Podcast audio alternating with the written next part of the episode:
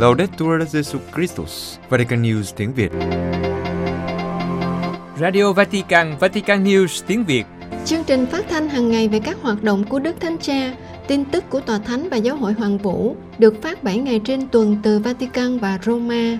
Mời quý vị nghe chương trình phát thanh hôm nay thứ hai ngày mùng 9 tháng 1 gồm có Trước hết là Thánh lễ Chúa Giêsu chịu phép rửa Kế đến là kinh truyền tiên và cuối cùng là một điểm sách.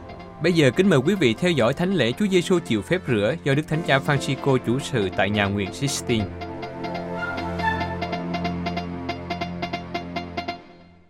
Kính thưa quý thính giả, sáng Chủ nhật ngày 8 tháng 1, lễ Chúa Giêsu chịu phép rửa, Đức Thánh Cha Francisco đã chủ sự thánh lễ tại nhà nguyện Sistine và rửa tội cho 13 em bé là con của các nhân viên làm việc tại tòa thánh. Tại Việt Nam, lễ hiến linh được dời vào Chủ nhật và lễ Chúa Giêsu chịu phép rửa được dời vào thứ hai, trong khi tại Roma, lễ hiến linh được cử hành chính ngày thứ sáu, ngày 6 tháng 1 và hôm nay Chúa nhật ngày 8 tháng 1 là lễ Chúa Giêsu chịu phép rửa. Nhà nguyện Sistine nổi tiếng với các bức vẽ của Michelangelo về công trình tạo dựng trên trần nhà nguyện và bức ngày phán xét cuối cùng phía sau cung thánh. Nhà nguyện Sistine là nơi diễn ra các mật nghị hồng y bầu giáo hoàng. Đây được coi là nơi linh thiêng và vượt thời gian, nơi Chúa Thánh Thần soi sáng cho các hồng y để bầu chọn người kế vị Thánh Phêrô. Truyền thống rửa tội cho trẻ sơ sinh trong nhà nguyện Sistine có từ thời Thánh Giáo hoàng Gioan Phaolô II bắt đầu vào năm 1981. Trong 40 năm qua, hàng trăm trẻ em là con của các nhân viên Vatican đã được các đức giáo hoàng rửa tội tại nơi linh thiêng và đẹp nhất của nội thành Vatican. Lúc đầu, chỉ có các trẻ sơ sinh là con của các vệ binh Thụy Sĩ được rửa tội nơi đây, nhưng sau đó mở rộng ra cho cả các con em là con của nhân viên của Vatican. Sau các bài đọc sách thánh, Đức Thánh Cha bắt đầu bài giảng. Các bậc cha mẹ thân mến, cảm ơn anh chị em đã đưa con cái đến đây để cho con cái gia nhập giáo hội. Và hôm nay là một ngày tốt lành, vì chúng ta thường quên mất ngày rửa tội của mình là khi nào. Nó giống như một ngày sinh nhật, bởi vì bí tích rửa tội làm cho chúng ta được tái sinh trong đời sống Kitô hữu. Đây là lý do tại sao tôi khuyên anh chị em dạy cho con cái mình về ngày rửa tội, giống như một ngày sinh nhật mới, để hàng năm chúng nhớ và cảm tạ Chúa vì hồng ân trở thành Kitô hữu. Và đây là một nhiệm vụ mà tôi khuyên anh chị em nên làm. Sau đó hãy suy nghĩ một chút rằng, những đứa con mà anh chị em mang đến hôm nay bắt đầu một con đường. Nhưng chính anh chị em và cha mẹ đỡ đầu có giúp cho chúng tiếp tục con đường đó hay không? Chúng ta được dạy cầu nguyện khi còn nhỏ. Khi còn nhỏ thì các em học cách cầu nguyện, ít nhất là cầu nguyện như thế này, bằng tay, bằng cử chỉ. Khi còn nhỏ thì chúng học cách cầu nguyện, bởi vì lời cầu nguyện sẽ mang lại cho chúng sức mạnh trong suốt cả cuộc đời, để cảm tạ Chúa và trong thời điểm tồi tệ để tìm thấy sức mạnh. Đó là điều đầu tiên mà anh chị em phải làm, đó là cầu nguyện. Và cũng hãy cầu nguyện với Đức Mẹ là mẹ. Mẹ là mẹ của chúng ta. Người ta nói rằng khi ai đó giận Chúa hay xa cách Chúa, thì Đức Mẹ luôn ở bên cạnh để dọn đường cho người ấy đến với Chúa. Có câu nói thế này, Chúa luôn ở gần chúng ta, nhưng Đức Mẹ là người mẹ, và mẹ thì luôn gần hơn cha. Luôn luôn là như vậy. Tại sao? Bởi vì nó là như vậy. Các bà mẹ là như vậy, và điều đó thật tuyệt vời. Hãy giúp cho các bé học làm khi Kitô hữu. Bây giờ thì tất cả đều im lặng, rất tốt, nhưng có thể một bé nào đó khởi động khóc. Khi các bé tạo thành một bản giao hưởng, thì có thể tất cả bồng ra phía sau. Cứ để cho chúng khóc, có thể chúng khóc vì đói, thì hãy cho chúng bú với tất cả sự tự do. Điều quan trọng hôm nay là một ngày lễ, ngày lễ bắt đầu của một hành trình Kitô hữu tốt đẹp. Trong đó anh chị em sẽ giúp cho con cái của mình tiến bước. Có thể có bé bị quá chật chội hay nóng bức, hãy để cho các bé cảm thấy thoải mái, để cho chúng đều cảm thấy thoải mái. Và chúng ta mừng sự khởi đầu của cuộc hành trình với chúng. Và đến phiên anh chị em giúp cho chúng bước tới, bởi vì tôi kết thúc ở đây, nhưng anh chị em thì cả đời. Và cảm ơn anh chị em vì quyết định này để đưa chúng đến với phép rửa tội.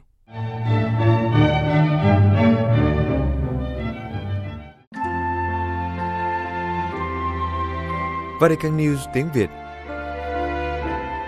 Kinh truyền tin với Đức Thánh Cha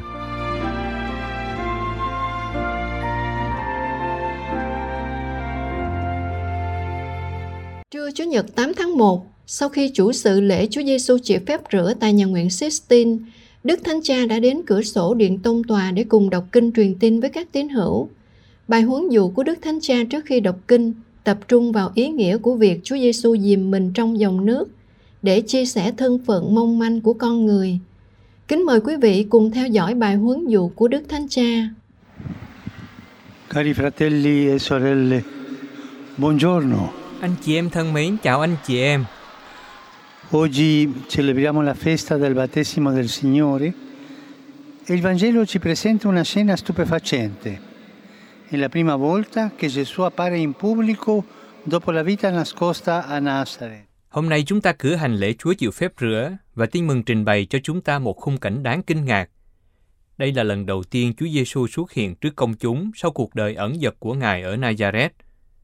Ngài đến bờ sông Jordan để được Gioan làm phép rửa. Đó là một nghi lễ mà mọi người ăn năn sám hối và dấn thân vào việc hoán cải.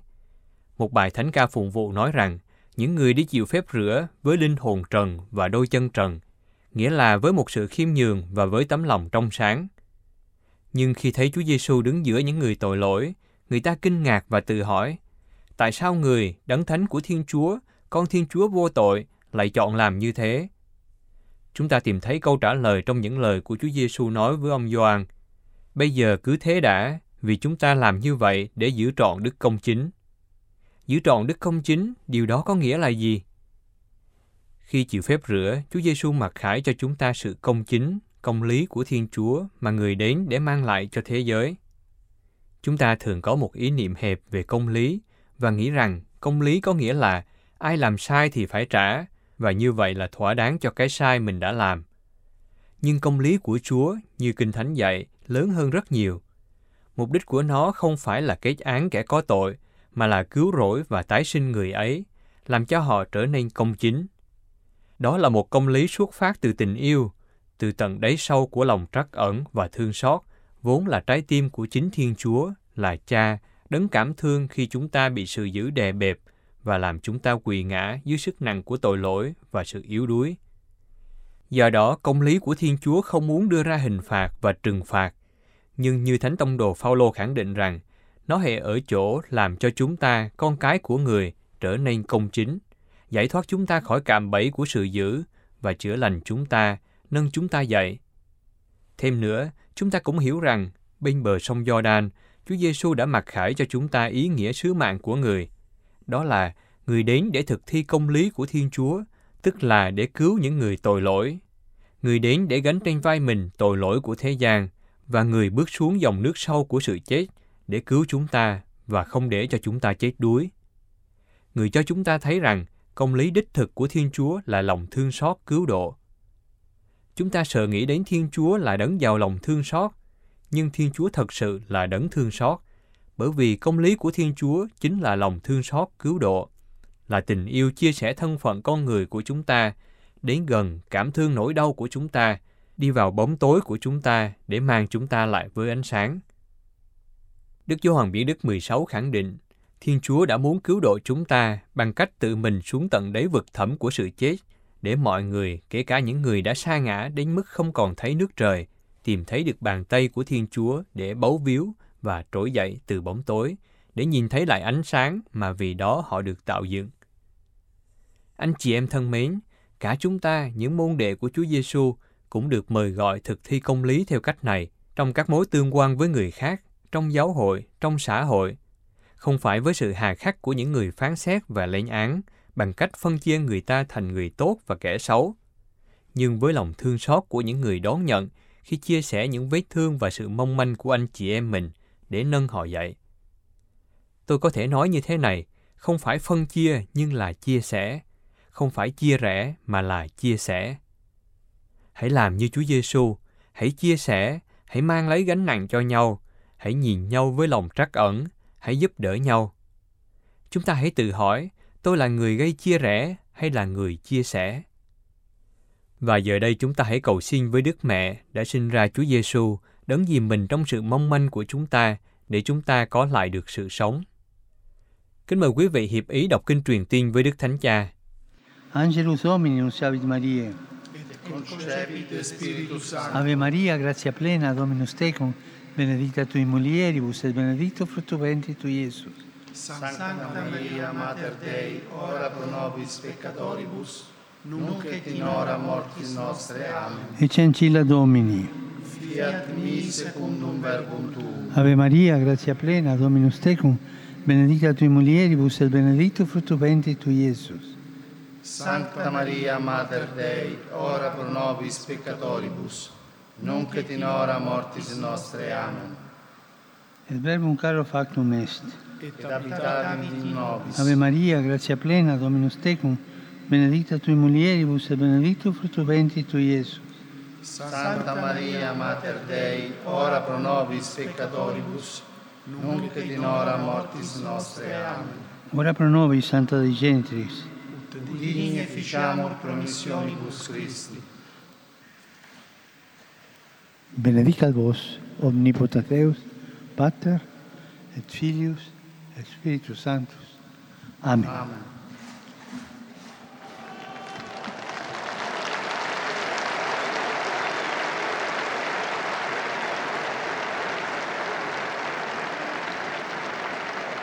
Cari fratelli e sorelle, stamattina Sau kinh truyền tin, Đức Thánh Cha nhắc đến việc Ngài vừa rửa tội tại nhà nguyện Sistine cho một số em bé là con của các nhân viên của tòa thánh.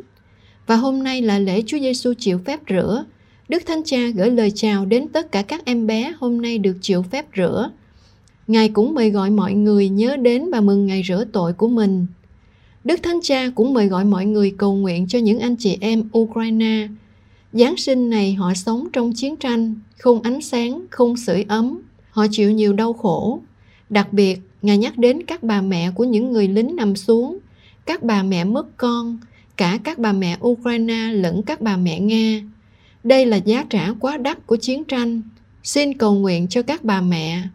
Cuối cùng Đức Thánh Cha xin mọi người đừng quên cầu nguyện cho Ngài. Per favore non dimenticatevi di pregare per me. Buon pranzo e arrivederci.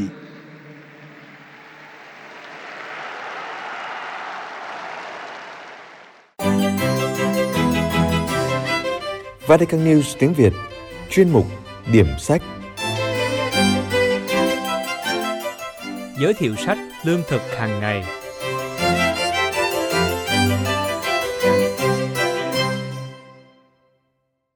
Chào mừng bạn đến với chuyên mục điểm sách của Vatican News tiếng Việt. Chuyên mục điểm sách được phát vào thứ hai hàng tuần với mong muốn giới thiệu đến thính giả những tác phẩm công giáo. Chúng tôi hy vọng rằng chuyên mục sẽ mang đến cho bạn những cuốn sách hay và ý nghĩa, hầu giúp thăng tiến đời sống đức tin cũng như cổ võ những giá trị Kitô giáo và nhân văn. Kính chào quý thính giả. Tuần này chúng ta cùng đến với tác phẩm Lương thực hàng ngày của tác giả Anthony Paone dòng tên và được chuyển ngữ bởi linh mục Joan Vianney Vũ Hoàng Huy Trương.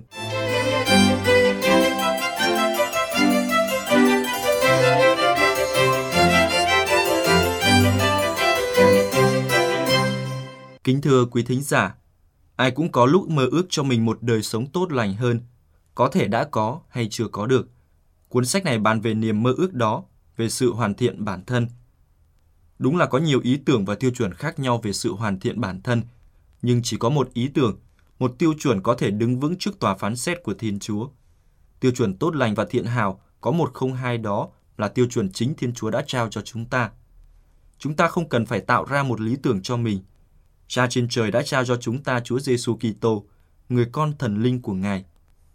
Cũng như Maria, người chị em của Lazaro, nếu chúng ta có đặc ân được ngồi dưới chân Chúa và lắng nghe bao lời quý báu của Ngài về sự khôn ngoan, về bình an và niềm vui, thì ai lại từ chối.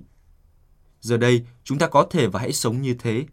Chúa nói với chúng ta rất nhiều mà chúng ta lại nghe chẳng được bao nhiêu. Chúa ở gần với chúng ta hơn là chúng ta mơ ước. Trong một năm, chỉ cần ngồi dưới chân Chúa vài phút mỗi ngày, lắng nghe Ngài hướng dẫn phải thăng tiến chính mình ra sao, thì chúng ta có thể hoàn thiện bản thân mình rất nhiều. Trong sách này chúng ta có đôi lời nhắn nhủ kỳ diệu của Đức Kitô. Hãy nhận lấy, mỗi ngày một bài như lời từ miệng Chúa. Giữa các dòng chữ, Chúa thường có một lời ngỏ cho riêng bạn. Đó là ân sủng riêng của bài đó. Lòng ưu ái của Chúa sẽ bày tỏ cho bạn biết cách sống tốt hơn cho từng ngày và cũng ban thêm sức mạnh giúp bạn sống điều đó. Nếu bạn dùng ơn Chúa cho nên, Chúa sẽ ban nhiều ơn lớn hơn. Ngày qua ngày, con người cũ của bạn sẽ nhỏ lại để bạn trở nên giống Đức Kitô hơn. Mỗi bài đều đi theo một bố cục chung, lắng nghe, suy tư và đáp trả lời Chúa. Giờ đây, chúng ta cùng đi vào phần nội dung của cuốn sách. Trong phần 1, phần thanh đạo, tác giả viết, một người có thể suốt đời coi thường luật thánh của Chúa, nhưng chẳng chóng thì chảy, họ sẽ phải trả lẽ về điều đó. Thảm họa lớn nhất có thể đổ ập xuống người đó là cái chết bất ưng. Hôm nay họ có thể tự cứu chữa mình bằng cách đón nhận chân lý của Chúa và tuân giữ lề luật của Ngài. Nhưng sau cái chết, họ không thể cứu mình được nữa. Dù đã có cả một đời để lớn lên trong tình yêu và lòng thương xót của Chúa, nhưng nay họ phải đối mặt với công lý của Chúa. Công lý thần linh thường phạt theo đời sống trần thế của họ. Rồi họ sẽ theo đó mà bước vào thiên đàng hoặc là xuống hỏa ngục. Người có đời sống tâm linh là người biết sử dụng cách tốt nhất cuộc đời vắn vỏi nơi thế gian này, sao cho mình đừng bao giờ hy sinh điều tốt nhất vì một vài thành quả nhỏ mọn và tầm thường. Họ cố gắng đặt điều thực sự quan trọng lên trên, bởi đó mà họ hết sức sống theo thanh ý Chúa trong mọi sự. Thanh đạo, hay còn gọi là con đường thanh luyện, là chặng đường đầu tiên trên hành trình bước tới thành công của đời sống tâm linh. Dù rằng thanh luyện là một cuộc tập luyện về lâu về dài suốt đời, nhưng ai ở trong bậc này cũng phải coi thanh luyện là ưu tiên số một, phải nhắm tới hàng ngày, phải cố gắng loại bỏ cho hết mọi tội nặng và tội nhẹ hàng đầu, có thể dẫn đến tội nặng. Khi sống được như thế, người đó không chỉ chống lại các thói xấu hiện tại, mà còn tích cực xây đắp nền móng cho các nhân đức sẽ luyện tập sau này. Chẳng hạn khi nói về những điều quyến luyến, tác giả viết. Đức Kitô nói, này con, khi bước trong dòng đời, lòng con dễ quyến luyến với nhiều điều. Khi mấy điều quyến luyến trở nên quá mạnh, chúng sẽ biến con thành nô lệ, rồi cuối cùng thì con sẽ phạm tội vì chúng. Đúng thế, tình cảm yêu ghét tự nhiên nơi con không phải là việc của ý chí.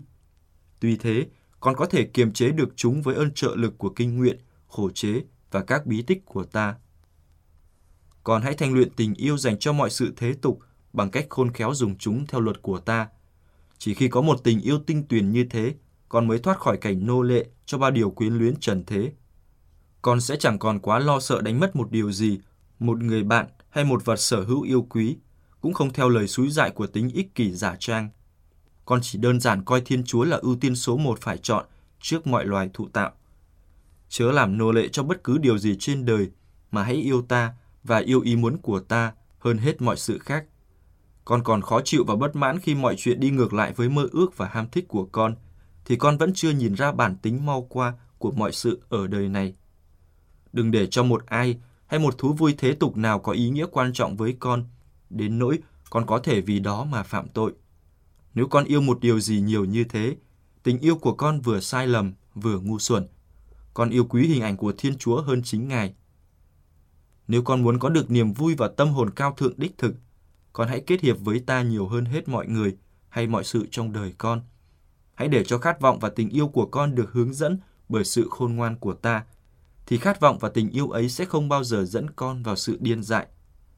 Hay khi suy tư, sự an lạc đích thực của tôi không nằm ở chuyện sở hữu hay hưởng thụ cho thật nhiều ở đời này, mà sự khôn ngoan sử dụng điều tôi sở hữu một cách vô tội với ý muốn làm vui lòng Thiên Chúa. Giàu có, vinh dự, lời ngợi khen, lòng ngưỡng mộ, quyền lực và ưu thế hơn người hay bất cứ điều chi khác lôi cuốn tôi ở đời này, hết thảy rồi sẽ đến ngày phải ra đi. Tại sao tôi lại quá thích thú với những điều chắc chắn sẽ mất? Nếu không dùng chúng như Chúa muốn mà dùng một cách sai lầm, thì chúng sẽ lôi kéo tôi lìa xa Chúa. Càng biết Chúa, tôi càng muốn giảm bớt mấy điều quyến luyến ở đời này, nên tôi sẽ cố gắng nhận biết Chúa nhiều hơn trong mọi lúc. Nhu cầu thực sự của tôi thì rất ít. Thực lòng mà nói, bản tính con người không chịu từ bỏ những gì nó thích, nhưng tôi phải bỏ đi những gì không thực sự làm cho đời tôi nên tốt hơn. Hay khi nói về cầu nguyện, lạy Thiên Chúa của con, Chúa là đấng toàn thiện. Bất cứ một điều gì từ một tay ai hay vật chi đó có sức hút đối với con đều chỉ là tia phản chiếu nhỏ bé cho sự toàn hảo của Chúa. Sao con lại có thể dại khờ đến nỗi yêu thích tia phản chiếu hơn chính thực tại? Nhưng đó lại chính là điều con làm khi phạm tội, làm mất lòng Chúa. Xin Chúa giúp con nhìn thẳng vào sự thật này. Từ nay trở đi, con ao ước sống cho Chúa bằng cách dùng hết mọi sự trong cuộc sống hàng ngày của con cho đúng. những gì dẫn con đến tội lỗi phải cút đi. Xin cho con biết yêu quý và chọn lựa những gì giúp con sống đẹp lòng Chúa mà thôi. Chúa biết điều gì là tốt nhất, xin tỏ cho con biết điều Chúa muốn và ban sức mạnh giúp con sống theo ý Chúa. Tác phẩm Lương thực hàng ngày là một bản toát lược giáo lý về đời sống tâm linh, được trình bày hết sức đơn giản và có thứ tự dẫn mọi người đến với một kiến thức và thực hành các nguyên tắc của đời sống tâm linh. Sẽ được chia thành ba cuốn tương ứng với ba chặng đường trong đời sống tâm linh. Thành đạo, sửa đổi các điều bị biến dạng bởi tội lỗi trong tâm hồn mình. Minh đạo, thay đổi các điều được sửa đổi, rập theo khuôn mẫu Đức Kitô. Và cuối cùng là hiệp đạo, biến đổi các điều đã rập theo khuôn mẫu Đức Kitô để đồng hình đồng dạng nên một với Thiên Chúa nhờ Đức Kitô. Kính thưa quý thính giả, tác phẩm Lương thực hàng ngày được viết bởi linh mục Anthony Paone dòng tên. Chớ gì cuốn sách này là một bản hướng dẫn hữu ích cho sự tăng trưởng thiêng liêng hàng ngày của các tâm hồn. Chớ gì nó giúp cho các tâm hồn kiên trì, sống theo các điều, dốc lòng tốt lành khi lãnh nhận bí tích hòa giải, khi hiệp lễ, khi nhận thừa tác vụ, tĩnh tâm hay bất cứ một khoảnh khắc nào của ân sủng.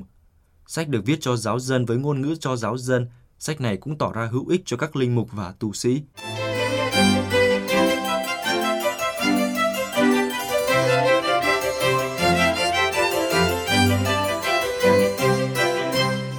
Kính thưa quý thính giả, không phải cuốn sách nào cũng phù hợp với tất cả mọi người, hay cũng không có người nào phù hợp với mọi cuốn sách.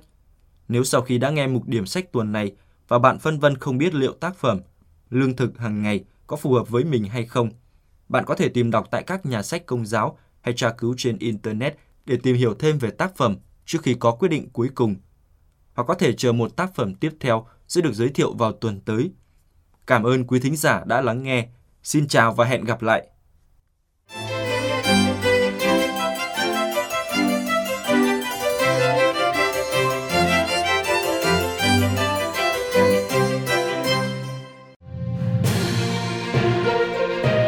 Vatican News tiếng Việt.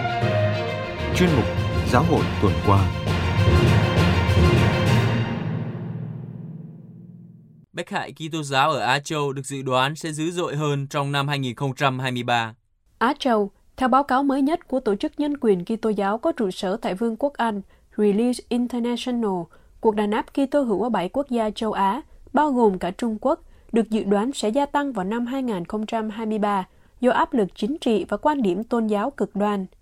Báo cáo của tổ chức trên có tiêu đề Xu hướng bách hại năm 2023 được công bố vào ngày 28 tháng 12 năm 2022, nhấn mạnh Trung Quốc, Bắc Triều Tiên, Ấn Độ, Pakistan, Afghanistan, Malaysia và Iran trong danh sách các quốc gia mà các Kitô hữu phải đối mặt với sự bách hại. Báo cáo nhấn mạnh sự kiểm soát rộng rãi mà Chủ tịch Trung Quốc Tập Cận Bình đặt ra đối với các Kitô hữu ở quốc gia mà họ xem như là những công dân không yêu nước. Khi nói về việc các nhà lãnh đạo và các Kitô hữu bị bắt hoặc bị triệu tập để thẩm vấn liên quan đến hoạt động của họ ở Trung Quốc. Tình hình của các Kitô hữu ở nước láng giềng Bắc Triều Tiên cũng được nhấn mạnh trong báo cáo là ngày càng tồi tệ. Ông Andrew Bord, giám đốc đối thoại của tổ chức Release International nhận định rằng Triều Tiên có lẽ là quốc gia bách hại Kitô hữu khốc liệt nhất trên thế giới hiện nay. Chế độ do ông Kim Jong-un lãnh đạo xem Kitô giáo là một công cụ được các cường quốc phương Tây sử dụng để xâm chiếm các quốc gia khác. Bên cạnh đó, nhà nước tiếp tục giáo dục công chúng về sự nguy hiểm của các giáo sĩ, các nhà truyền giáo và kinh thánh. Tại Ấn Độ, báo cáo chỉ ra các cuộc tấn công liên tục vào các Kitô hữu trong nước. Các cuộc tấn công nhằm vào các nhà truyền giáo Kitô giáo bởi các nhóm theo chủ nghĩa dân tộc Ấn giáo đã gia tăng kể từ khi đảng Bharatiya Janata lên nắm quyền vào năm 2014. Diễn đoàn Đoàn kết Quốc gia và Hiệp hội Truyền giáo Ấn Độ đã ghi nhận khoảng 500 vụ tấn công được báo cáo nhằm vào các Kitô hữu vào năm 2021, với khoảng 200 vụ được ghi nhận trong 5 tháng đầu năm 2022. Tại Pakistan, các Kitô hữu phải đối mặt với các cuộc tấn công và đe dọa thường xuyên, bao gồm các cáo buộc báng bộ Hồi giáo, giết người có chủ đích, bạo lực đám đông, cưỡng bức cải đạo và phá hủy các nơi thờ tự và mồ mả. Báo cáo cũng cho biết, nhiều Kitô hữu Afghanistan đã rời khỏi đất nước hoặc đang sống tạm thời ở các nước láng giềng như Pakistan hoặc Iran, trong khi những người còn lại đã lẩn trốn. Các quốc gia có đa số người Hồi giáo như Malaysia và Iran cũng được coi là những địa điểm mà các Kitô hữu phải đối mặt với những hạn chế và khó khăn theo luật nghiêm ngặt cấm thực hành đức tin của họ. Ông Paul Robinson, giám đốc điều hành của Release International nhận định rằng trong năm 2023, xu hướng bách hại Kitô giáo đang gia tăng trong những năm gần đây sẽ tiếp tục. Lần đầu tiên Hàn Quốc có một phụ nữ làm đại sứ cạnh tòa thánh. Seoul, đại sứ thứ 17 của Hàn Quốc cạnh tòa thánh là bà Oh Hyun-jo. Đây là lần đầu tiên Hàn Quốc bổ nhiệm một phụ nữ trong chức vụ này. Ngày 4 tháng 1 năm 2023, Bộ Ngoại giao Hàn Quốc thông báo bà Oh Hun-ju, từng là phó đại sứ cạnh Liên Hiệp Quốc, đã được bổ nhiệm làm đại sứ cạnh tòa thánh. Cùng với thông báo, Bộ Ngoại giao cho biết khả năng và kinh nghiệm của bà O trong các lĩnh vực ngoại giao đa phương và hợp tác phát triển quốc tế với tư cách là thành viên phái đoàn thường trực của Hàn Quốc tại Liên Hiệp Quốc sẽ là một kho tàng quý giá trong vai trò mới của bà. Bà O sinh năm 1969 và tham gia vào các hoạt động ngoại giao từ năm 1994. Năm 2003, bà đã được rửa tội trong giáo hội công giáo tại giáo sứ Thánh Du Xe Hàn Quốc của Tổng giáo phận Newark, Hoa Kỳ. Bà O đã từng làm đại sứ tại thành đô của Trung Quốc, cố vấn tại Geneva, trợ lý đặc biệt cho Chủ tịch Hội đồng Nhân quyền Liên Hiệp Quốc. Bộ Ngoại giao Hàn Quốc cho biết, năm nay, kỷ niệm 60 năm thiết lập quan hệ ngoại giao giữa Tòa Thánh và Hàn Quốc, việc bà O, một người công giáo làm đại sứ cạnh Tòa Thánh là điều có ý nghĩa. Với kinh nghiệm quốc tế, bà có thể quản lý các vấn đề song phương trong quan hệ ngoại giao với Vatican. Đại sứ đầu tiên của Hàn Quốc cạnh Tòa Thánh là ông Shin Hyun Jung, được bổ nhiệm vào năm 1974. Về phía Tòa Thánh, đại diện tông tòa đầu tiên đến Hàn Quốc là Đức cha Patrick Chamberlain, Ngài đã đóng một vai trò quan trọng trong sứ vụ Marie Knon ở Bắc Hàn vào năm 1923. Năm 1947, Đức cha cùng với Đức Tổng giám mục Montini, sau này là Đức Giáo hoàng Phaolô VI và Đức Tổng giám mục Moncali, sau này là Đức Giáo hoàng Gioan 23, sứ thần tòa thánh, tích cực ủng hộ việc Hàn Quốc được công nhận là chính phủ duy nhất của bán đảo Triều Tiên, thông qua các cuộc đàm phán hậu trường với đại diện của mỗi quốc gia. Đức cha Bơn đã bị Bắc Hàn bắt giữ trong cuộc chiến với Nam Hàn vào năm 1950. Ngài qua đời vì kiệt sức và viêm phổi cùng năm tại làng Ha Chang Ri, gần biên giới Mãn Châu trong cuộc hành quân tử thần với khoảng 700 tù nhân chiến tranh. Hiện Vatican có khoảng 20 nữ ngoại giao của các nước trên thế giới thiết lập quan hệ ngoại giao với tòa thánh. Châu Phi là lục địa đầu tiên gửi nữ đại sứ đến Vatican. Lễ hiện linh của các sứ vụ truyền giáo tại Ba Lan Giáo hội Ba Lan cử hành lễ hiển linh trong tinh thần ngày cầu nguyện và hỗ trợ công cuộc truyền giáo cho giáo hội hoàn vũ. Trong một lá thư gửi đến toàn thể dân Chúa nhân ngày cầu nguyện và trợ giúp truyền giáo được cử hành ở Ba Lan ngày 6 tháng 2, cũng là ngày thiếu nhi truyền giáo, Đức Gia Jan Piotrowski, giám mục của Kienche và chủ tịch Ủy ban giám mục về truyền giáo giải thích rằng, lễ hiển linh giúp chúng ta hiểu ý nghĩa sâu xa của sứ vụ phổ quát của giáo hội, đó là cứu độ tất cả mọi người. Lễ này cũng làm cho chúng ta ý thức về trách nhiệm truyền giáo và hỗ trợ các tửa sai mang sứ điệp của Chúa Kitô đến tận cùng thế giới. Các nhà truyền giáo không chỉ loan báo tin mừng và hình thành các cộng đoàn đức tin, nhưng còn thực hiện các hoạt động tình yêu thương xót. Đức cha Piotrowski nhấn mạnh, đồng thời nhắc lại rằng tất cả chúng ta được kêu gọi cảm thấy có trách nhiệm với các sứ vụ. Và Ngài khuyến khích các tín hữu cầu nguyện cho tất cả các dân tộc chưa nghe nói về Chúa Giêsu Kitô và chưa biết lời Chúa. Đức cha đề cập đến thái độ dựng dưng là một mối nguy hiểm lớn đối với ơn gọi Kitô hữu. Trước hết là sự thờ ơ với sự nghèo đói và khốn khổ của con người. Theo Ngài, chúng ta sẽ không giải quyết được vấn đề nghèo đói trên toàn hành tinh, nhưng bằng cách làm điều tốt, chúng ta sẽ thay đổi thế giới, bởi vì điều đó làm cho chúng ta trở thành những môn đệ đáng tin của Chúa Giêsu Kitô. Đó là chứng tá khuyến khích những người khác liên kết với nhau để giúp đỡ và làm việc với người nghèo. Chúa Giêsu không giải quyết tất cả các vấn đề bất công của con người, nhưng Ngài cho chúng ta một mẫu gương về cách giúp chữa lành và sửa chữa công trình sáng tạo.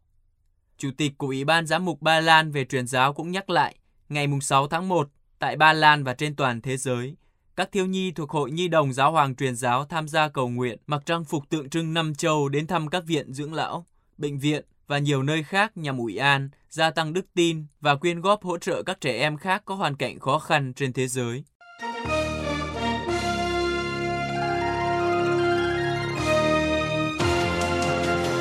Cảm ơn quý vị đã chú ý lắng nghe chương trình Radio Vatican của Vatican News tiếng Việt. Xin Thiên Chúa chúc lành cho quý vị và toàn gia quyến. Laudetur Jesu Christus, ngợi khen Chúa Giêsu Kitô.